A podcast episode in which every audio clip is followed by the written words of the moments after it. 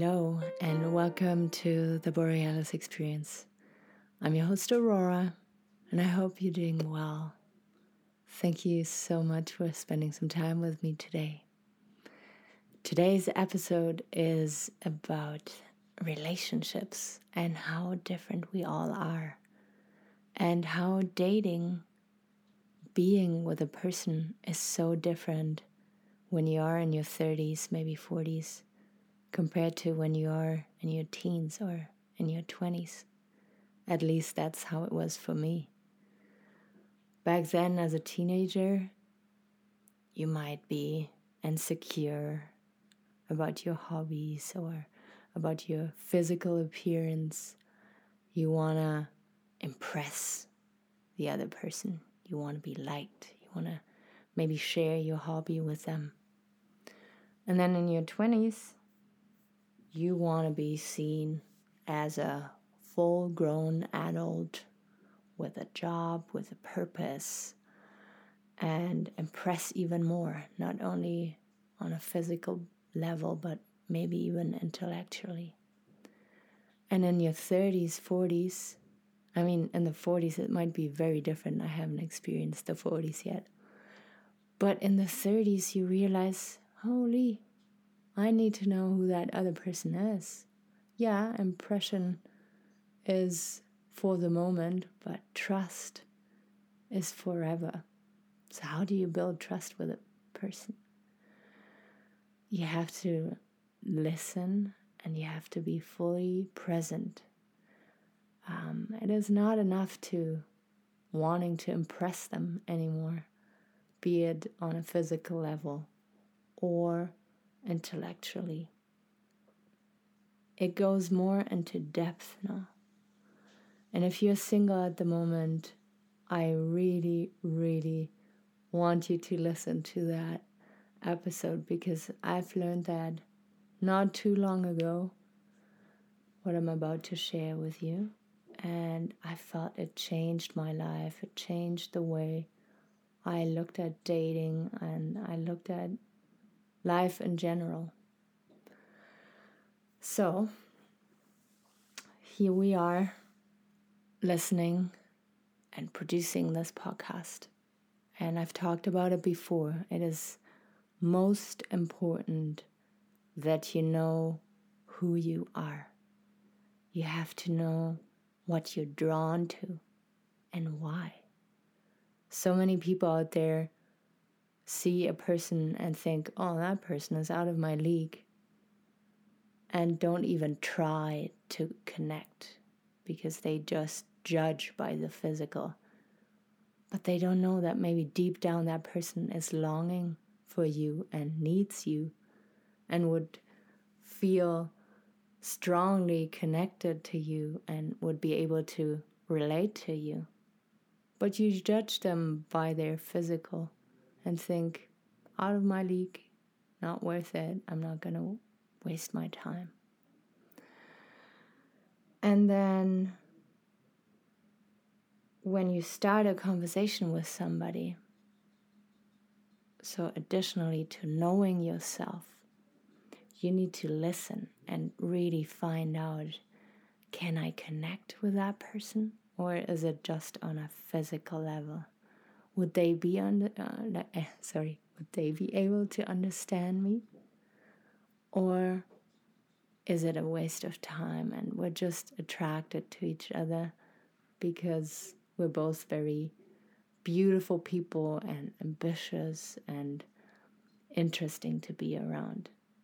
Can that person handle your weak spots your soft spots? And can you handle their weak spots, their soft spots. So you see, dating goes way deeper than just the attractiveness, just the maybe horniness, and just the, oh, how do we call it, social status. If you are looking for a long term relationship, you have to make sure that you can relate with that person on many, many levels. So we have family. How is that person relating to his or her family? Are they very close? Do they need the contact? Or are they totally independent? What are your views on that, and how do you relate to your family? When it comes to health and fitness, how do you keep yourself healthy and fit? Most importantly, healthy. And how they do they keep themselves healthy and fit? You see, a lot of times we enter relationships because of wrong decision making. We feel lonely or we connect on a couple levels and that's just good enough for now. But if you're looking for the long term thing, then you have to go a little bit deeper. So we had health, we had family, financially. If you are in your 30s, you have to be sure to be financially stable. You cannot rely on your partner, and your partner cannot rely on you unless you are heading for the classic provider and receiver role and you would enjoy that role. You have to make sure that both people can be brutally honest when it comes to their financial status. And then we have the lovemaking, the physical touch. Can you connect on that level? Do you both want the same, or is one person more in need of physical touch and sex than the other? There has to be a balance. And again, it's not only the chem- chemistry in the first couple weeks that will define um, your future. And then when it comes to the future, do you have similar views? Is maybe one part into having kids and settling down, and the other is into traveling and feeling independent? You have to figure out these things very carefully, not too aggressively. Be open for suggestions, but you gotta know what you need and want, and your counterpart, so to say, has to be very clear about what they want. Because if they don't know it, chances are they will wake up one day and want something else than you have right now. And is that the end of the relationship then? Yes, maybe. Maybe you guys can figure things out afterwards. But it's very tough at times when one person wakes up and realizes, oh shit, like, I actually don't want to have kids. I want to be independent. And now you invested all your time in that person wanting to build something and create something, and it's being destroyed with just one discussion. So, when it comes to boundaries, are you very clear with your boundaries? Are you clear with how much time you want to spend with that person and how you want to live your life? Or are you more of a people pleaser and you just go with the flow and when stuff comes up, you just voice it and say that you don't like it or you like it a lot? So, setting boundaries is a very, very important thing to learn about another person because it shows character, it shows what they're made of, and it will show you very quickly if you want to connect with that person on a deeper level.